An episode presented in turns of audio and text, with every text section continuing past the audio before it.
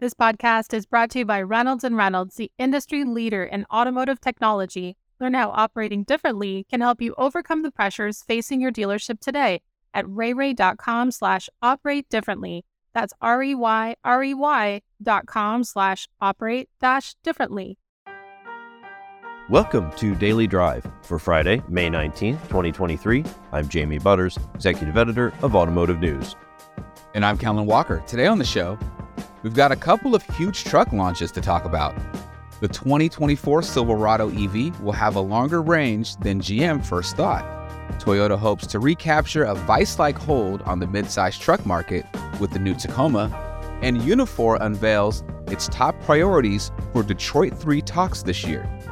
Plus, the deadline is approaching for retailers to comply with the FTC's updated safeguards rule. We'll hear about what dealers should be doing now to prepare it's never too late to start doing the right thing. The logical question is, what can we do to start today? And I think you really got to start by getting that qualified individual to assist you with that.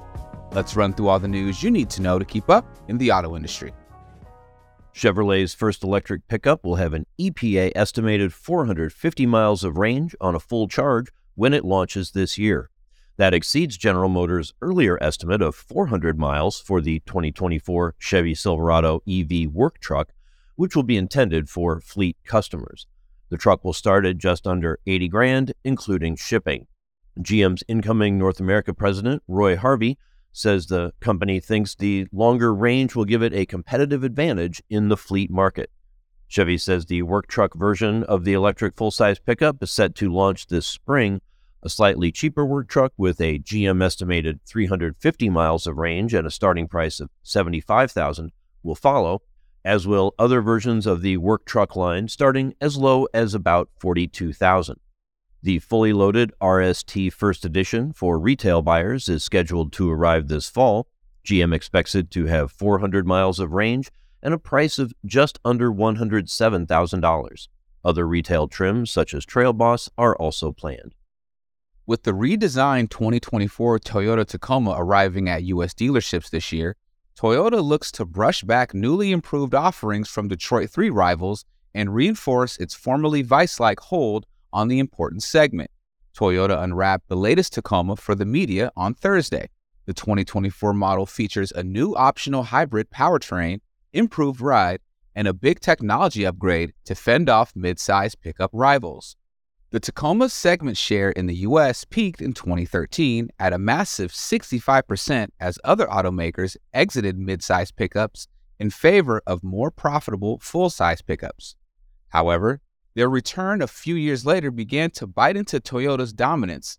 By 2018, the Tacoma's share of the segment had fallen to under 47%, and in 2022, it dropped to 39%.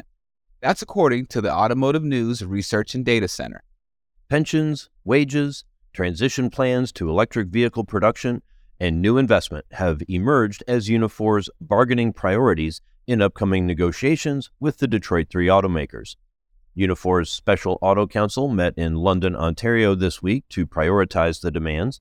They'll bring those to the table when negotiations for the union's 20,000 auto sector members begin in August.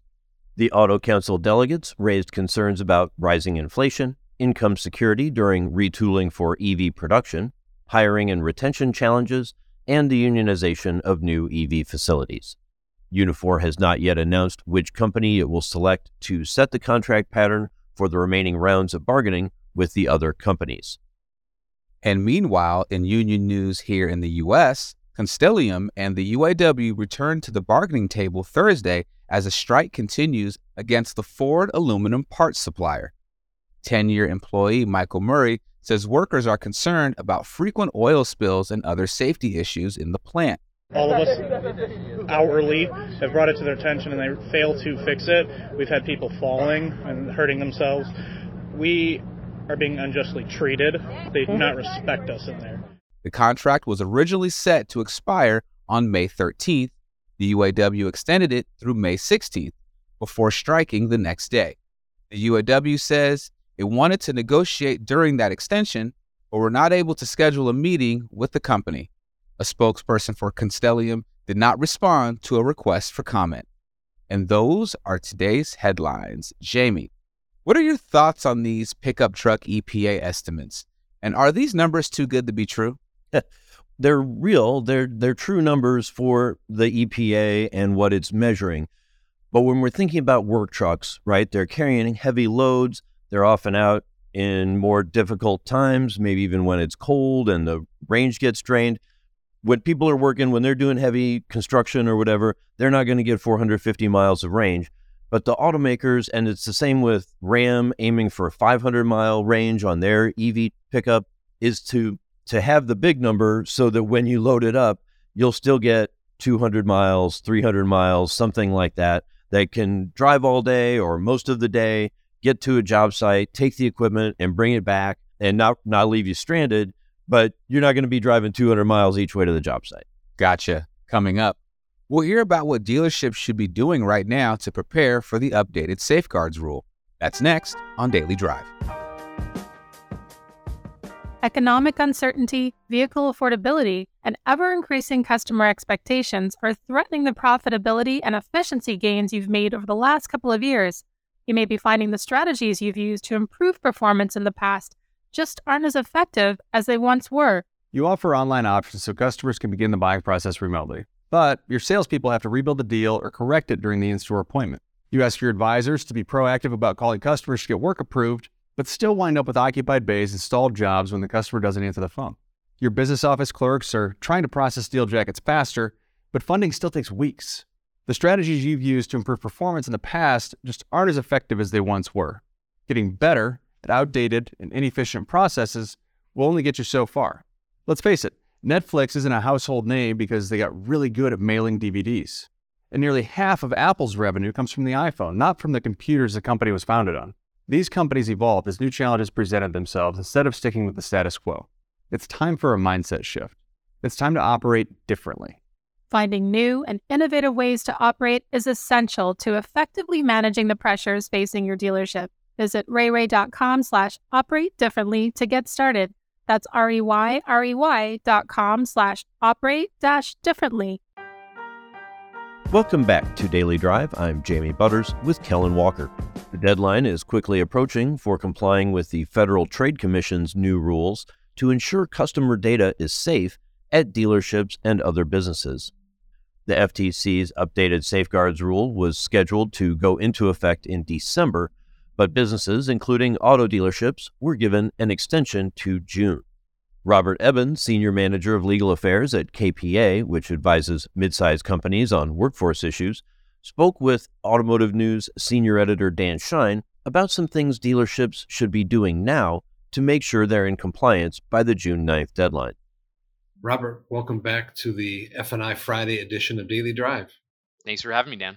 This is a little bit of a deja vu, or I could say welcome to the Procrastinators Club, because we had this discussion, I want to say, in late fall, early winter, when the original safeguards deadline of December was fast approaching, and it was extended, and now about a month away, looming the new safeguard rules uh, deadline. Walk us back a little bit and tell us a little bit about why the FTC is taking these measures to institute these kind of new safeguards rules, updated safeguards rules, and why they gave another six month extension uh, to June for for folks. Yeah, well, thanks for having me again. It's as you said, like what Yogi Berra has always said, deja vu all over again here. But to, to refresh, all the way back in October 2021, the FTC announced updates to the safeguards rule after years and years and years of comments and deliberation. And the reason for that was um, they wanted to better protect uh, from breaches and cyber attacks, as you've seen in the news perhaps lately. Seems like every other week there's a hack uh, or a cyber attack going for major companies. And so they cited that as a reason to, to update the rule. Because as you know, typically technology advances at a much faster rate than laws. And so they thought, hey, maybe, you know, it's time to update this since it became effective all the way back in 2003. Now, the most onerous parts of the rule were originally slated to become effective, as you said, back in December of 2022 they actually put that on hold to now June 9th, 2023, so about a month away. And I think the reason for that, or, or one of the main concerns that they cited, were because financial institutions were having trouble finding qualified individuals to help them oversee their information security programs as required by the safeguards rule. So there was a lot of complaints there by financial institutions, and the FTC heard them and said, okay, we'll give you an extra six months to try and find them. And if you said, "Oh, great, uh, I've got a, I've got a delay, I can sit back for a while," probably not the right move. Uh, but uh, give me some. I think, I think there were maybe about nine major kind of requirements of folks needed to kind of comply with. Give me some highlights of some of the more important ones that uh, are part of this new rule. Yeah, so I think the ones that we're focusing on from a dealer's perspective, that the onerous ones, as I said, number one was to appoint that qualified individual. The old rule used to say you can have multiple people help you run that information security program. Now it's a single person that's qualified. They don't actually list what the qualifications are in the rule, but I think that's the first part. You got to have the captain of the ship, so to speak.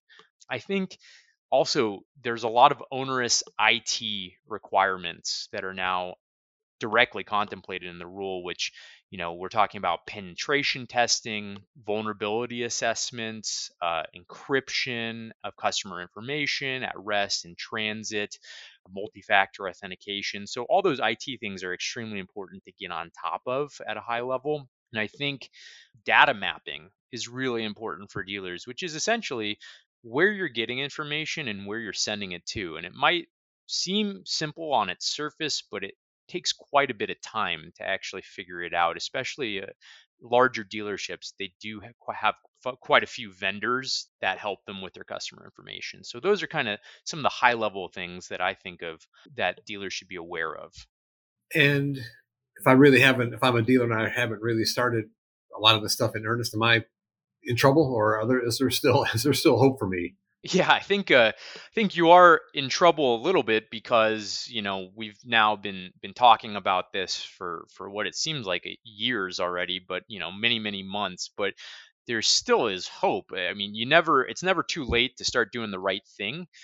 You know, I think the logical question is what can we do to start today? And I think you really got to start by getting that qualified individual. Not only can you do that internally, but you can also appoint vendors out there to assist you with that.